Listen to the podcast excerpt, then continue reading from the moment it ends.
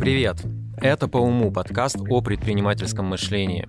Как и всегда, мы пишемся в студии на кампусе школы управления Сколково. Сегодня наш гость, выпускница программы Flow, предприниматель Ирина Мамай. Добрый день, Ирина. Добрый день. Ирина, мы начинаем всегда с того, что я прошу наших гостей рассказать о гипотезе, на основе которой выстроен их бизнес. Как звучит гипотеза вашего бизнеса? Сейчас я немножко возьму время, чтобы сформулировать, Да-да-да, хорошо? хорошо, конечно. Плюс у меня же два бизнеса. И, ну, есть, э, конечно, какие-то объединяющие моменты у этих бизнесов, потому что они идут от меня, как от человека, Мгм. да, как это, ну, как от человека, у которого есть какие-то свои личностные ценности, скажем так. Ну, во-первых, мне очень нравится делать какие-то новые проекты, которых раньше не было в этих нишах, скажем так. То есть вот этот вот элемент новаторства, он для меня прям очень важен во всех моих Мгм. проектах. Во-вторых, мне очень важно делать проект а, для людей. То есть я должна понимать, что в потенциале, ну, его могут полюбить, да, вот что называется бренд, который любят, то есть не просто которым пользуются. Для Мгм. меня прям это очень важно. И, соответственно, исходя из вот этих вот а, двух точек, я вижу часто случайно какие-то незанятые ниши или какие-то, ну вот, ну, что называется, несправедливости, вот.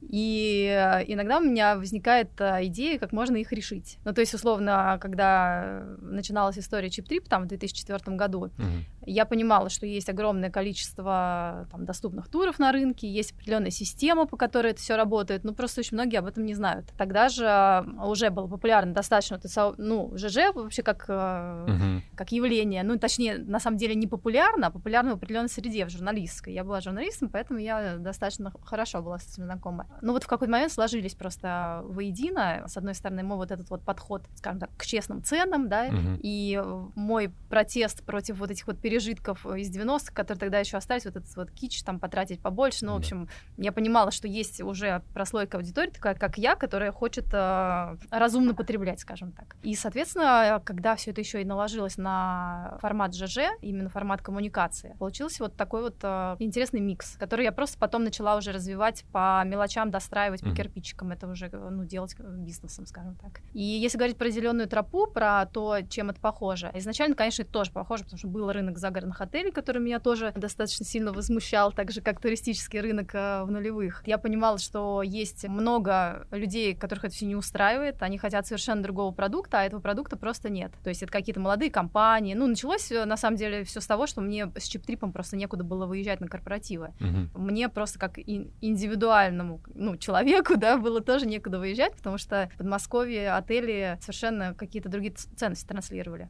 Ну, Мгм. собственно, сейчас тоже они остаются. Вот все высокие заборы, там пиво, шашлыки. В общем, это не совсем то, чем хотелось заниматься. И, соответственно, я, ну вот, скажем так, появилась на этом рынке загородных отелей. Тогда же уже мелькали глэмпинги, э, ну, в инфополе. В России они особо не мелькали. Было, по-моему, два или три глэмпинга всего на тот Я момент. как раз хотел спросить, да, эм, что вы брали за референс, простите за это слово, чем вы вд- вдохновлялись? Были, на самом деле, хорватские примеры очень хорошие, славянские. Ну, поскольку я к чип-трипу непосредственные отношения имела, мы же все время всякие тренды отслеживали и у себя там постили их. И я все это видела. Мимо меня это все проходило, особенно с учетом того, что в чип-трипе я, ну, года, наверное, ну, с 11 точно занималась только редакцией. То есть я особо там уже не участвовала в офисах. Мгм. Вот, соответственно, я все это видела, все это мелькало, и в какой-то момент а, просто сложилось в такую хорошую картинку, что глэмпинг это именно то, с чего можно зайти на вот этот отельный рынок, посмотреть, как там все работает, и, а, соответственно, потом уже, если работает хорошо, делать что-то более такое заметное. Потому что изначально у меня, конечно, была идея делать оздоровительный отель. Сейчас у меня она все еще есть, и я его когда-нибудь сделаю. вот так вот. На самом деле на этот год планировалось, просто немножко отложилось из-за всех вот событий. Я про вас узнал изначально в контексте зеленой тропы, а потом, когда стал э, читать, узнал, что вы связаны с чип-трип, и у меня прям э, меня так захлестнула прям ностальгия. Я просто помню вот эту вот волну с вот этими доступными путешествиями. Это прям был какой-то азарт прям в этом. Вот, Да. типа максимально дешево там куда-то поехать, а потом еще появился Airbnb, и прям вообще это стало каким-то культом. И э, да, я вам хочу сказать спасибо за то, что вы сделали. Я, я же правильно понимаю, что это изначально не планировалось бизнес из этого делать? Нет, не планировалось, То конечно. есть это просто было сообщество, Да. которое... Это вот вы правильно слово азарт сказали, Мгм. потому что это то, что мной тоже двигало. Ну, мне было это очень интересно. Поэтому я это искала для себя и, соответственно, делилась с людьми. Потом уже в какой-то момент это просто так сложилось, что я случайно попала работать в турагентство. Mm-hmm. поработала там месяцок, поняла, что я единственный человек, который генерит э, клиентов туда, и после этого у меня возник логический абсолютно вопрос, что я здесь вообще делаю, вот. И я сняла там, ну, стол один, э, мы потом шутили, что это был первый коворкинг Москвы, потому что это было начало 2005 года. Uh-huh. И действительно, тогда коворкингов никаких не было. Но когда я искала этот стол, я прям четко думала, почему этого нет? Это же ну такой запрос. Есть уже вот эти молодые предприниматели, mm-hmm. которые работают одни, ну или там вдвоем, втроем. Вот. И э, я после этого уже успела подумать, что если бы у меня не было чип-трипа, я бы точно занялась коворкингами в конце, а в конце нулевых. Как эволюционировала команда чип-трипа вот за время существования? И какие появлялись потребности? Ну, то есть, грубо говоря, какие роли вам приходилось закрывать там по ходу угу. развития? Ну, сначала у нас был очень бурный рост, и это, конечно, был тяжелый э, такой период, потому что мы были просто супер популярны. У нас стояли очереди по 4, там, по 5 часов, люди спали на лестницах, и, а, ну, мы, я не могла просто нанять нужное количество менеджеров адекватных, потому что люди с рынка не подходили вообще. То есть они приходили, они были уже научены, там, впаривать mm-hmm. Египет, условно, всем, а у нас был абсолютно другой подход, и я искала людей, которые разделяют идею чип-трипа. А, соответственно, эти люди были без опыта, они были совершенно из других каких-то областей, а менеджер по туризму — это не, ну, условно, даже не администратор зеленой тропой, это человек, у которого должен быть опыт бронирования, там очень много специфики. И было реально очень тяжело набрать э, команду вот из-за того, что mm-hmm. опытные не подходили, а как бы неопытные э, делали очень много ошибок в бронированиях. Потом в какой-то момент мы открыли свой обучающий центр. Это тоже была непростая история, потому что, ну, профессия турагента, она же такая романтизированная. Да. И все приходят такие, вау, я буду турагентом, буду летать такой везде, значит, э, каждый месяц. А на самом деле это рутинная работа за компьютером. И люди очень быстро сливались, естественно, из-за этого. И постоянно была, ну, вот эта вот проблема. Ну, мы ее решали, конечно, как могли, угу. вот, но проблема роста была очень э, в чип-трипе прям прям ярко выраженная, я бы так сказала. То есть команда набиралась по ценностям, я правильно Да, понимаю? команда набиралась по ценностям, совершенно однозначно. Я просто с кем-то недавно обсуждал, с однокурсником, я сейчас просто учусь на стартап-академии, о чем постоянно рассказываю теперь. Однокурсник мой делает проект для HR, и я с ним делился опытом и говорил, что когда ты там проводишь очень много собеседований, ты в какой-то момент уже, ну, прям с порога ты понимаешь, возьмешь ты человека или нет. И дальше, ну, это как бы уже дань вежливости, то есть вы уже сидите там, время занимаете, занимаете. Был ли у вас такой момент? Когда... Я вижу таких людей сразу. Угу. Ну, у меня, знаете как, я просто знаю свою специфику. Вот я собираю проектные команды очень хорошо для запуска, угу. потому что я сразу за первую минуту вижу, человек идейно подходит или нет. Угу. И вот собрать команду, которая условно там прибежит, сделает какой-то обалденный продукт и убежит, да, угу это для меня вообще не проблема. У меня гораздо сложнее этап, когда уже продукт сделан, и нужно его передавать, ну, скажем так, операционной команде, mm-hmm. и там уже совершенно другие люди, вот с ними мне намного сложнее, потому что их я не вижу. Mm-hmm. То есть мне приходится привлекать прям там бизнес-консультантов, HR, в общем, много кого, чтобы мне помогали разбираться, как подбирать людей вот на такие процедурные вещи, скажем так. То есть вы запускатор, да? Да, получается? абсолютно. Да. Прикольно. Я вот еще хотел с вами обсудить вопрос ценностей. Я просто, э, я в какой-то момент понял, что мы очень много говорим а, о ценностях, о том, что вот как важно, чтобы там в команде люди совпадали по ценностям. И я подумал, а насколько вообще важно для себя формулировать там собственные ценности, потому что если там каждого человека возьмешь по отдельности, ну, все примерно одно и то же будут говорить, что, mm-hmm. ну, вот там пользу людям приносить, там, ну, чтобы в семье там все хорошо было. А уже когда начинаешь общаться, там в процессе выясняешь, что ну, есть какое-то несовпадение, есть какое-то расхождение там между словами там, и тем, что там в, действительности. Ценности — это то, как мы чувствуем, или то, что мы считаем правильным? Ну, в моем случае то, что я чувствую, не расходится с тем, что я считаю mm-hmm. правильным. Поэтому тут сложно, сложно, сложно мне ответить на этот вопрос. Uh-huh. Все-таки тут есть личные ценности, а есть а, ценности, которые транслирует бренд. Uh-huh. Это чуть-чуть разная история. Давайте про личные. Мне, мне просто интересно, вот вы как-то для себя вы продумывали прям вот эту вот мысль, что вот мои ценности там они вот такие, такие, такие. Ну я, конечно, регулярно об этом думаю, uh-huh. но до конца мне это сформулировать тяжело, потому что действительно не хочется оставаться на уровне общих фраз, Хочется mm-hmm. сформулировать что-то такое, что конкретно про меня, потому что я знаю, что я отличаюсь э, там, от многих людей, скажем так, mm-hmm. да, и когда я формулирую какую-то ценность и пытаюсь ее примерить на других людей, она примеряется, и я понимаю, что значит она не точно сформулирована. Это целый процесс, на самом деле, очень такой mm-hmm. а, длительный и эволюционный. То есть может же быть там ну, какая-то большая ценность, а может быть, допустим, там ценность на год, условно, ну, да. да? Ну, это это сложно. А какие, вот. какие вопросы вот вы задаете людям, чтобы понять, что вы там схожи по ценностям? Ну, опять же, применительно к проекту. То есть, если я, например, набираю зеленую тропу, я могу просто поспрашивать, ну, чем он занимается, там, куда он ходит, что он любит, что ему нравится. Потому что в зеленой тропе очень много построено вокруг вот этого общего, ну, культурного фона, скажем так. Uh-huh. Там едут люди, что называется, городской креативный класс, молодежь, парочки, и они объединены какими-то общими интересами в городе, как правило. И мне важно, чтобы, допустим, те же администраторы, они были представителями этой же аудитории. Uh-huh. И, ну, или, например, я начинаю рассказывать про зеленую тропу, про то, что для нас здесь важно. Что-то про детали, там, про то, как мы выбираем, не знаю, там, чьи на раздачу, а, там, матрасы в номера, а, ставим проектор э, в домик, э, как мы качаем а, фильмы на эти флешки, да, как у нас каждый админ делает свою папочку. Вот. И когда я это рассказываю, я вижу, или у человека как бы стеклянный взгляд, да, или у него глаза загораются. Ну, это сразу просто заметно. Да. То есть вот по таким вот моментам. Интересно. У нас первый гость был на подкасте Антон Осовский. Я просто ну, довольно часто его вспоминаю в наших выпусках. И мы с ним обсуждали, какими качествами должен обладать предприниматель. И он э, вот говорил, что одно из базовых качеств — это потребность и умение продавать и получать деньги в обмен на свой продукт. И я как-то периодически пытаюсь там применять на себя какие-то модели, о которых говорят наши гости. И я подумал, что надо попробовать что-то попродавать, потому что у меня ну, такого большого опыта в этом не было.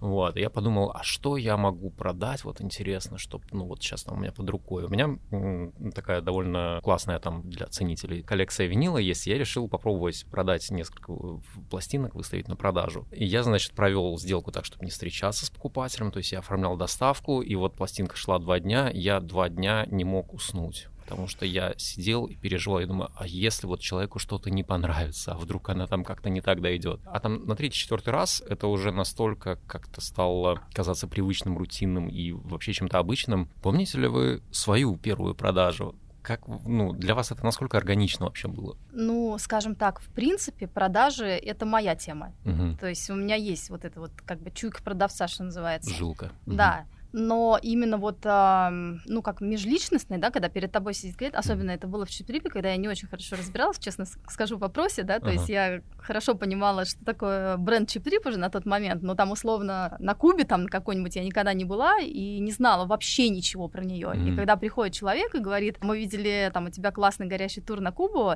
расскажи нам, пожалуйста, что там с морем, а что там с отелями, а что там с трансфером, я такая, типа, я сейчас узнаю. Вот. А в эти моменты, конечно, ну, было нервно слегка.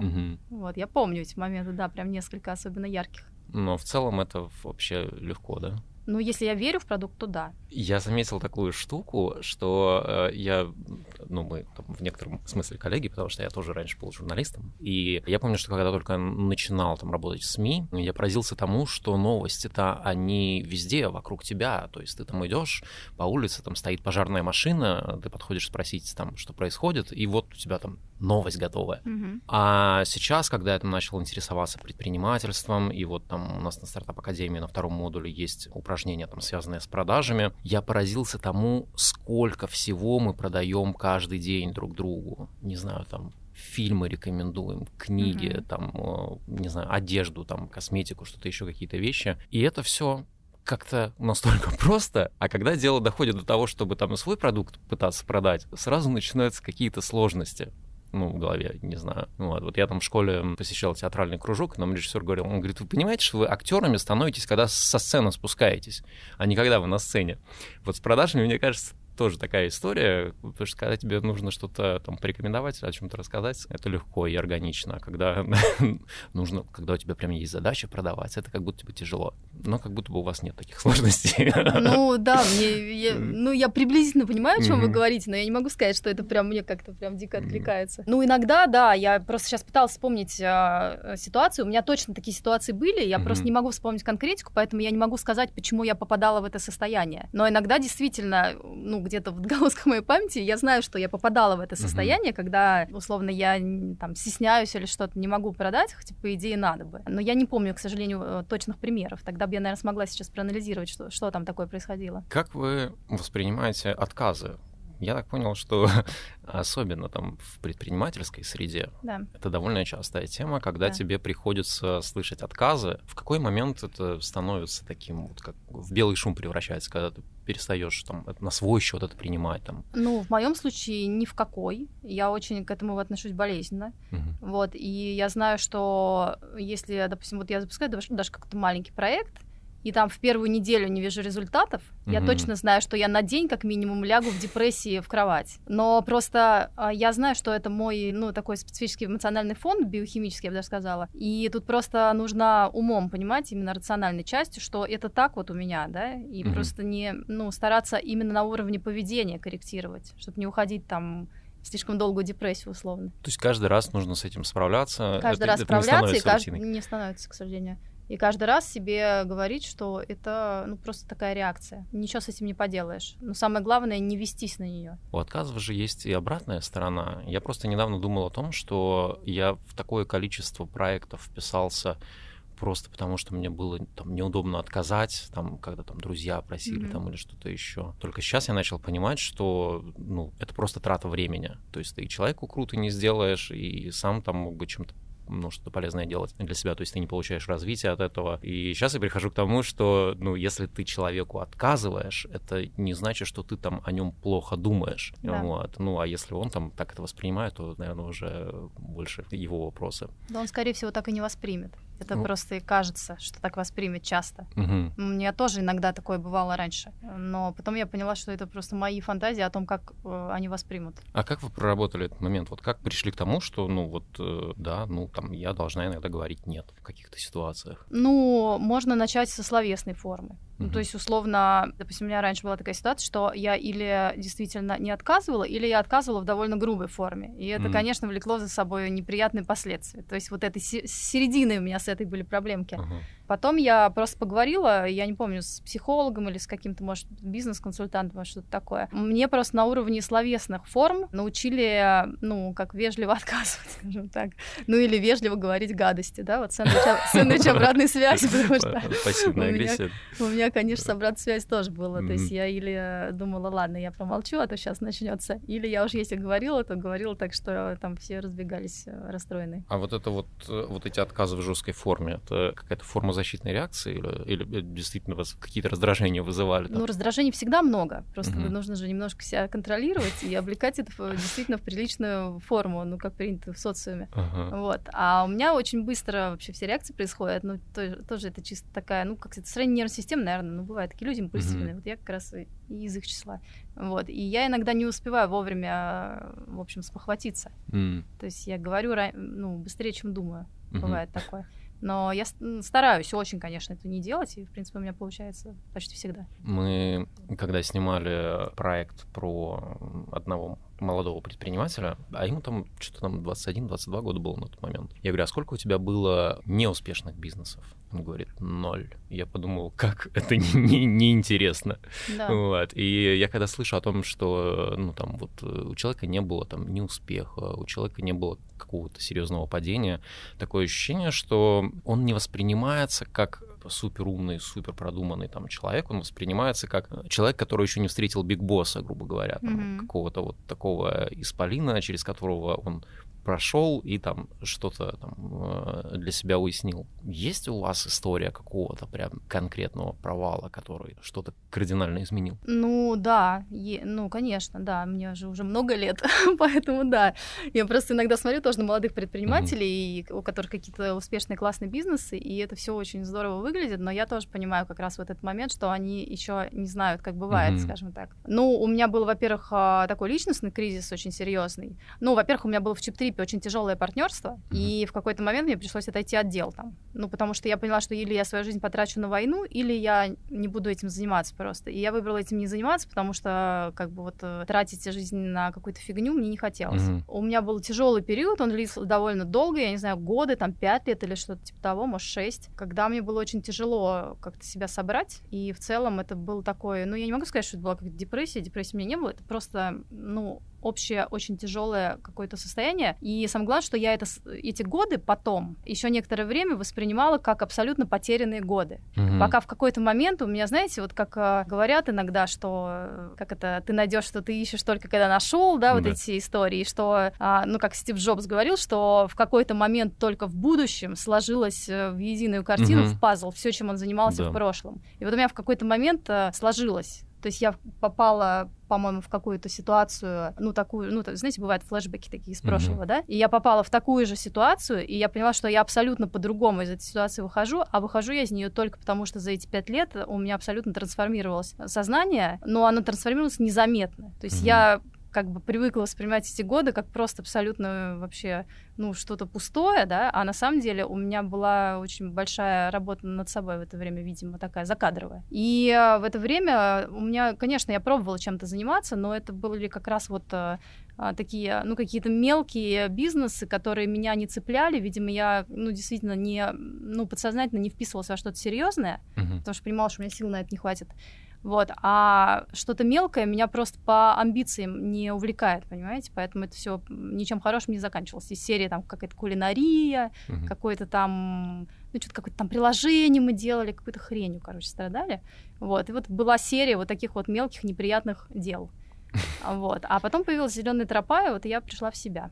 Да, угу. вместе, вместе с ней. Кстати, вот интересно, что вы заговорили о партнерстве. Просто я там до того, как пришел в Сколково и краем уха слышал про какие-то стартапы, предпринимательские проекты, всегда есть вот э, какой-то фронтмен у любого проекта, и очень часто мы не знаем там второго, третьего человека. Это сейчас я уже там, ну, знаю, что э, вот есть там понятие какой-то устойчивой фигуры, там, когда три основателя, да, там, mm-hmm. или там как минимум всегда смотришь, чтобы хотя бы два основателя было. Как у вас партнерства складывались? Вот и в чип-трипе, ну, о чем вы уже там начали говорить, и сейчас в зеленой тропе. Как, как вы распределяете роли? Ну, в тропе у меня нет партнера, и я не хочу после вот этой всей истории. Вот. И в целом тропа не настолько сложный бизнес, чтобы с ним прям вот не справиться без партнера. Сейчас у меня появляются в тропе такие проекты сателлиты, так скажем. Mm-hmm. Ну, тропа разрастается не только в области э, отелей и глэмпингов, а в другие смежные области. Вы экосистемой Да, экосистема. Да? То есть мы запустили там сельские гайды, маркетинговое агентство, я хочу там агрегатор сделать, премию сельскую и так далее. И в частности есть определенный интерес э, к сфере девелопмента загородного. И я понимаю, что там мне точно без партнерства не обойтись, потому что это стройка, и это вообще отдельная тема, я не хочу в нее даже вникать. Ну, мне, конечно, там, судя по всему, предстоит выстраивание партнерских mm-hmm. отношений. Ну, я пока ничего про это не могу сказать, потому что я к этому еще не приступила. Но, в принципе, морально я как бы готова попробовать, скажем mm-hmm. так. А, так, конечно, до этого ну, у меня был опыт э, тяжелый, то есть это объективно просто тяжелый человек. Это не то, что у меня с ним какой-то межличностный конфликт случился. Но этот опыт, он не увенчался успехом, да, потому что в итоге э, в Чиптерипе начались такие определенные там моменты, связанные с э, философией, брендом, идеологией, которые я была носителем. Ну, угу. то есть понятно, да, что когда носитель уходит, ничего хорошего из этого, угу. ну, какое-то время все окей, но потом все равно в среднесрочной перспективе это хорошим ничем не закончится. Ну, вот, вот так вот примерно. По поводу команды, у меня однокурсник делает там тоже, ну, это, это уже другой, другой человек, он делает проект, связанный там с искусственным интеллектом, и у него встали некоторые задачи по поиску партнера, который бы занимался маркетингом, продвижением, и вот он там на разборах сидит, и он говорит, а куда мне пойти, где мне искать? Я не знаю. Тут же просто еще условие, что ты должен человека найти не на зарплату, mm-hmm. а ты должен его найти, понять, что он тебе подходит, влюбить его в свой проект, говорить, пойти пойти там какое-то время поработать бесплатно, и не факт, что еще там из этого что-то получится. Mm-hmm. Был ли у вас опыт э, поиска команды, единомышленников не на зарплату? Нет, такого не было. Но вот единственный партнер у меня был в Чиптрипе. Mm-hmm. Вот тот, но, тот но, но он как бы его искать не пришлось. А, ну, он сам пришел, uh-huh. да, он сам пришел, когда Чиприп развивался очень бурно, и он пришел именно как партнер, который может э, наладить и масштабировать. Uh-huh. А в целом, конечно, этот вопрос, ну, действительно очень сложный. Вот то, что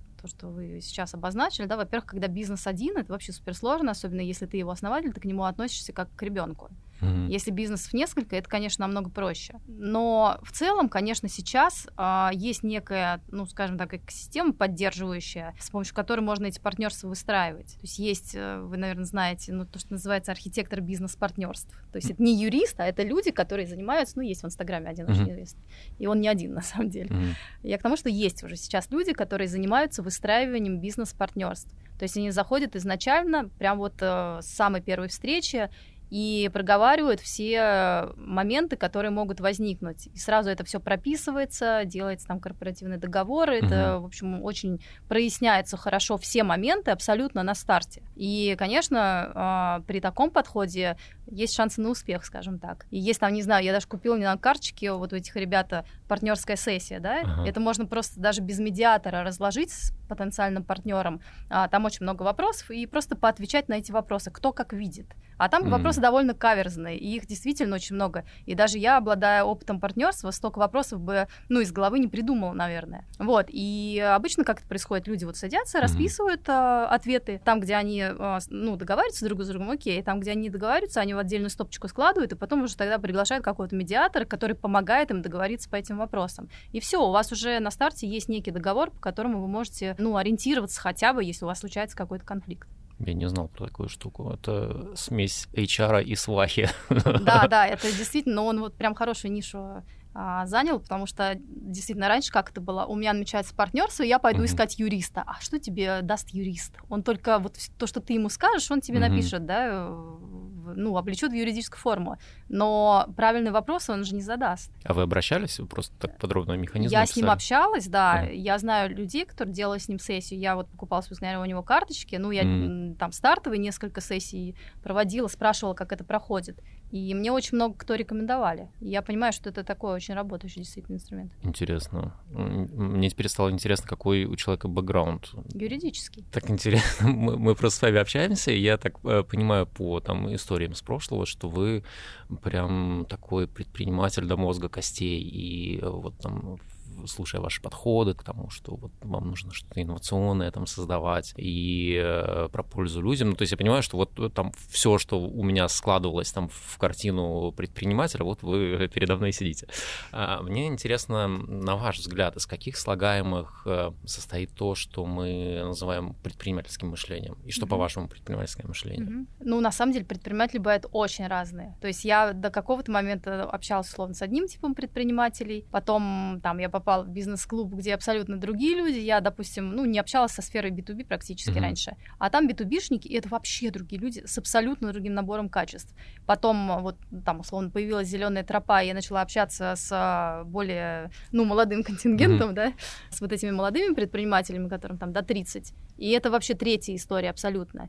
И я понимаю, что набор личностных качеств действительно у людей абсолютно разный. То есть бывают а, такого новаторского типа, вот типа меня, угу. которые вокруг идеи строят свой продукт. А бывает очень много предпринимателей, которые вообще не вокруг идеи. То есть они просто очень хорошо мониторят рынок, и условно они берут лучшее от конкурентов, и они понимают, в какие точки бить. Mm-hmm. Что вот мне надо сфокусироваться вот на этом, вот я на этом сфокусируюсь, допустим, там, на продажах и на мощном отделе продаж. И вот вокруг этого я весь свой бизнес и построю. И это тоже работает. Ну, просто в разных сферах и на разной аудитории, но работают абсолютно разные подходы. Но мы по нашей, как сказать, методологии, которую мы здесь вывели, мы таких людей относим либо к бизнесменам, либо к коммерсантам, вот, а предприниматели в нашей градации — это вот как раз-таки люди, которые создают какую-то новую ценность, угу. несут. Ну, если говорить про таких людей, то, ну, во-первых, они должны очень сильно увлекаться идеями, угу там своими особенно. Но ну, я, например, себя могу очень быстро и легко увлечь какой-нибудь идеей, так что я вообще перестаю о чем-либо думать. И, соответственно, после этого появляется обычно очень много энергии. Угу. Плюс, ну, конечно, они должны уметь э, как-то справляться с трудностями. Ну, то есть меня, например, трудности очень всегда расстраивают. Но тут как бы или человек просто настойчивый сам по себе, или он рационально понимает, что ему надо это в себе воспитывать. Мгм. И тогда вот он прям вот э, просто видит эти ситуации, где ему хочется все бросить, и принципиально не бросает, продолжает идти дальше. Плюс, э, ну, конечно, амбициозность должна быть, потому что я не знаю, если человек не амбициозный, ему сложно, наверное, себя поднять с дивана. А, ну, это, наверное, вот основное. Знаете, что я хотел спросить? Вы когда создавали зеленую тропу, это же, ну, я так понимаю, что по характеру бизнеса это было для вас что-то совершенно новое. Да. Я так понимаю, что приходилось выполнять много каких-то задач, с которыми вы раньше дела не имели. Помните ли вы какой-то такой момент, когда вы столкнулись с чем-то таким, что подумали, оп-оп-оп-оп, а что-то вот тут вот я-то и не рассчитала? Или вы прям заранее сели, вот все расписали, там помониторили? Нет, я ничего не расписала, потому что мы были один из первых глэмпингов, и расписывать было нечего. На Мгм. самом деле не было вообще базы знаний. Это сейчас она есть. Мгм. Сейчас есть, пожалуйста, вон да, вот девелоперские агентства, которые делают глэмпинги, проектируют под ключ, и консалтеры, и все кто угодно. А тогда не было ничего, и мы вообще начинали с того, что а, мы там сами рисовали шатры, и искали их производство. Никто так не делает, да, все покупают покупают готовые. Но в 2018 году это было неясно. Поэтому там очень много разных вариантов было опробовано, причем в сжатые сроки. Мы в апреле решили, что мы в этом году откроемся. Изначально предполагалось, что на следующий год, потом Мгм. там, ну, были, в общем, свои нюансы, и мы решили открыться в этом. И в июле мы уже открылись. То есть это вся вот эта вот подготовительная история с а, проектированием, там, с архитектурой, с выбором, ну, архитектурных форм для всего. Мгм. Это же не только палатки, это же еще там общий дом, места для питания, который тоже было абсолютно непонятно, как делать в глэмпингах. То есть если бы это был отель, мы бы взяли по лекалу, да, и сделали бы, там все уже опробовано. А в глэмпинге ничего опробовано не было, поэтому это все из воздуха придумывалось. И, ну, опираться было не на что. Это методом тыка, на самом деле, и методом интуиции было сделано. Мы все это, соответственно, перебрали за весну. Через полтора месяца у нас все-таки был готов план, как мы что открываем. И вот еще за два месяца, получается, мы построились и открылись. А вот какого-то такого критичного момента не было, получается, что вы подумали, вот это и не сходится. Нет, что-то. прям критичного момента не было. Это просто вообще вся эта стройка, это был один большой критичный момент, если честно. Вы вот уже начали говорить про, там, вс- вспомнили Джобса и про опыт, который складывается как пазл во что-то, в какой-то новый проект. Мне интересно, а что вы взяли от журналистики в тот проект, которым сейчас занимаетесь, «Зеленую тропу»? Первые полтора года я вела сама соцсети. И когда нужно писать какую-то презентацию классную или какие-то тексты по какому-то новому направлению, это всегда делаю только я. Потом мы их могут уже, конечно, там перечитать, подправить и как-то там переделать, но какие-то вот базовые, пару листов про новый проект, это всегда только я делаю. Ирина, посоветуйте нам, что почитать. Ну, не нам, а тем, кто нас слушает, э, начинающим предпринимателям или кто в размышлениях, сомнениях. Мне на самом деле это сложно, потому что я, ну, базовые книжки по предпринимательству не читаю как таковые. То есть я читаю, если мне надо точечно, допустим, что-то по маркетингу, я, Мгм. там, не знаю, у Игоря Мана нахожу что-то и читаю. Это не обязательно должно быть связано с предпринимательством, но что-то вдохновляющее. Ну, я в основном читаю, слушаю что-то общее, там, я не знаю, про социальное устройство, там, Рэй Далио, вот я сейчас слушаю, ну, знаете, наверное, эта книжка в этом году популярна, почему одни нации побеждают, другие Мгм. терпят поражение, про какие-то там когнитивные искажения. Ну, то есть э, что-то такого плана общего, оно не прямого отношения к предпринимательству не имеет, но в целом, конечно, расширяет вообще уровень понимания того, как все устроено. Мгм. Потому что на самом деле вот, вот этот вот вопрос, как все устроено, он, конечно, меня всегда беспокоил и беспокоит. И он все равно переносится на бизнесы. Потому что когда вы начинаете какой-то бизнес делать, Мгм. если вы привыкли вникать как бы в суть вещей, то вы в любом бизнесе вникнете и ненужное уберете, а нужное оставите условно. У нас просто есть э, библиотека предпринимателя. Мы выносим в отдельный раздел на нашем сайте э, книги, которые рекомендуют наши гости. Поэтому, если вы пару конкретных рекомендаций дадите, я вам буду очень благодарен. Ну, я просто помню, что сейчас вот в моменте, да, я, Мгм. я там слушаю, читаю, ну, я вот сейчас сказала Рэя Далио, да, и там Канемана я недавно переслушивала, потому что забывается за год-полтора, нужно Мгм. слушать. Есть а, по Канеману более короткие книжки про когнитивные искажения, где в более сжатой форме все это описано. М, Есть какой-то российский, по-моему, Филатов фамилия, я не помню. Но у него тоже, в общем, про когнитивные искажения есть какое-то количество книг. Вот, вот это, мне кажется, нужно прям регулярно для прокачивания мышления слушать, читать там и так Мгм. далее. И, или там, я не знаю, на какие-то курсы, это я иногда записываюсь на какой-нибудь там онлайн-курс по воспитанию мышления, например. Мгм. И там тоже тоже идет фоново какого-то философа там могут разобрать на одном занятии, вот, на другом в целом э, порассуждать, что такое Ну, например, ошибки какие-то, вот сегодня я смотрела, логические ошибки в речи, допустим, манипуляция, грубо говоря, mm-hmm. да, ну, там это называют логические ошибки, но на самом деле это манипуляция. И когда ты это все через себя пропускаешь, ты просто начинаешь это видеть в речи других людей и понимать вообще, что происходит и как вообще с этим быть. У нашего подкаста есть партнер, Альпина Паблишер, они попросили передать вам вот эту книгу. Это Александр Астервальдер «Разработка ценностных предложений». Эта книга рассказывает о создании ценностей для потребителя и дает алгоритм действий для тех, кто хочет создавать товар или услугу, которые будут востребованы рынком. Купить эту книгу можно на сайте alpinabook.ru. Я вам Спасибо. ее вручаю. Я забыл задать главный вопрос, потому что я сейчас только понял, что вы наш первый гость, выпускница программы Flow. У нас еще никого не было, э, не было представителей этой программы. Что это вообще такое? Ну, на самом деле для каждого свое, потому что кто-то туда заходит с более бизнесовыми запросами, кто-то, вот как я, например, с более личностными, ну, относительно вообще траектории личностного развития дальнейшего.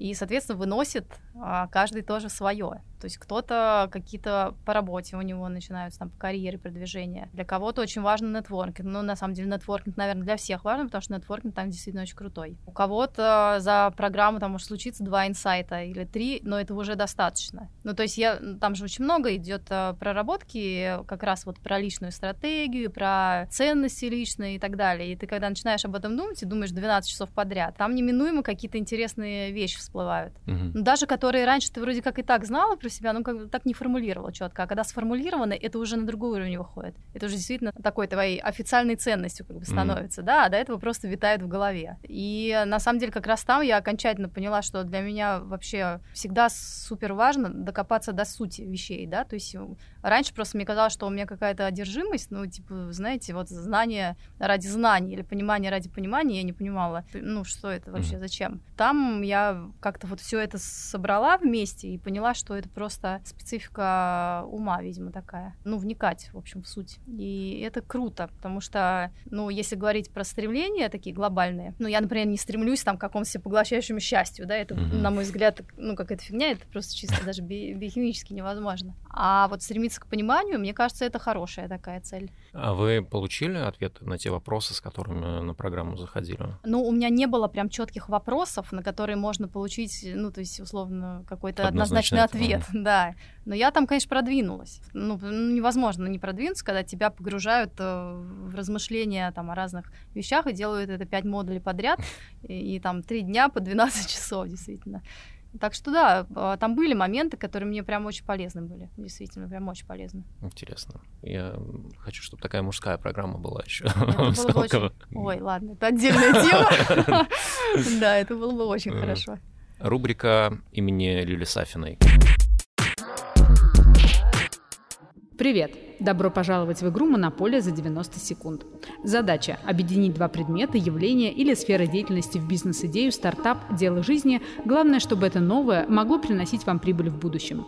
Сегодня объединяем змеи, обогреватели воздуха. Время 90 секунд. Ограничение. Как всегда, бизнес не должен быть связан с прямой продажей. Удачи! Время пошло. А, а можно не 90? я не знаю, на вскидку, это может быть какая-то детская тема, какая-то очень прикольная. Ну, потому что змеи, нам, ну, как бы у меня ассоциация с, лета... ну, с этими летающими, mm-hmm, да, да, змеями. У меня тоже. Mm-hmm. Вот, да а, обогреватель воды. Ну, тут просто, знаете, нужно найти на самом деле проблему. Я сейчас так э, за 90 секунд, конечно, очень сложно найти проблему, но наверняка какая-то есть связанная mm-hmm. или с этими летающими змеями, да, или с обогревателем, скорее с обогревателями. И а, а, ее дальше а, привязать. Блин, ну я не Семин, знаете, чтобы вот так вот это все сделать, как он на флоу приходил такой, ему действительно закидываешь идею, он такой тыр-тыр-тыр-тыр, прям вообще. У него креатив, да, так, так и из него прям изливался. Вот, но в целом просто я понимаю, что если бы я думала над, э, над этой mm-hmm. идеей, я бы как бы начала с того, что я бы начала искать а, запросы и проблемы и какие-то несостыковки, которые есть вокруг этих двух сфер. И когда бы я нашла эти несостыковки, я бы э, пристыковала одну к другой. Ну, то есть это просто можно даже логическими кругами разрисовать и дальше на стык искать какую-то классную, а, какие-то классные варианты. Я просто стал думать сразу в сторону физики о том, что, значит, теплый воздух, он вверх идет и как-то и Да, это, кстати, хорошая тема да. тоже. Я ползучих змей. А, ползучих змей? И обогреватели воздуха? Это сложнее. Давайте мы не будем об этом думать. Не, на тему физики это хорошая тоже идея. Это же, знаете, как эксперимент обучающий, как детям показать, как все работает, да? Потому что вот эти карточки с экспериментами это сложно, там родителю надо в это все погружаться. Я просто помню, я в детстве свою дочку пыталась а, приучить к естественным наукам. Это было непросто. В первую очередь потому, что мне самой надо было погружаться туда очень долго. Ну. Вот. А если есть готовые какие-то скрипты, э, как это сделать, то это, конечно, классно. Дети, кстати, дают отличные поводы э, наверстать упущенное за то время, которое они проживают, в которое ты не успел что-то сделать или Сто процентов. Я все детство своей дочки ждала седьмого класса, чтобы у нее началась физика. Mm. Потому что я понимала, что я забыла физику, а я ее очень mm-hmm. любила, ну, и у меня вообще как бы были определенные, ну, как склонности к, к таким вот точным наукам. И вот сейчас как раз у нее седьмой класс, и я mm-hmm. даже добралась там до закона Гука один раз. вот, но учебник пока не начала читать, но скоро начну, я чувствую. Mm-hmm. Лиль, мы как-то будем настаивать на том, что... Нет, я думаю, что Под, подход продан.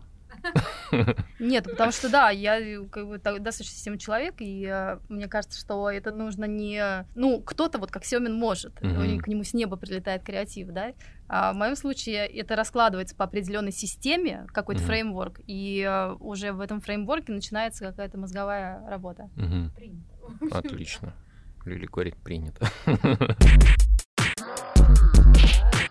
предпринимателями рождаются или становятся? Я вот сегодня с утра задумалась уже об этом вопросе, и потом я неожиданно поняла, что на самом деле мне не нравится постановка вопроса mm-hmm. сама. Потому давайте, я объясню, давайте почему, я, объясню, почему, да. я объясню, почему, да. Вот когда так спрашиваешь, это как бы призывает людей сразу начинать себя классифицировать. Mm-hmm а вот я родился предпринимателем или я не родился им? А если я не родился, то я все, теперь ничего не буду делать, да? А если родился, а как мне доказать себе, что я им родился? Ну, то есть это тупиковая ветвь размышлений, я вот к чему веду. Даже если кто-то представить такую утопическую ситуацию, ответит там ученый сказал предпринимателями рождаются, да? Угу. Все равно же, ну по крайней мере на данном этапе, когда человек рождается или когда даже ему там 20 лет, невозможно сказать, он, он, род... он как бы родился предпринимателем или нет. Это же невозможно никак диагностировать. Поэтому, мне кажется, тут э, в эту сторону думать, наверное, я просто не вижу, к чему это может привести, скажем так даже если найдется ответ на этот вопрос, mm-hmm. вот так вот. То есть, если человек э, хочет стать предпринимателем, для предпринимателя очень важна вера в то, что он делает. Соответственно, если он верит, это вот полдела сделано.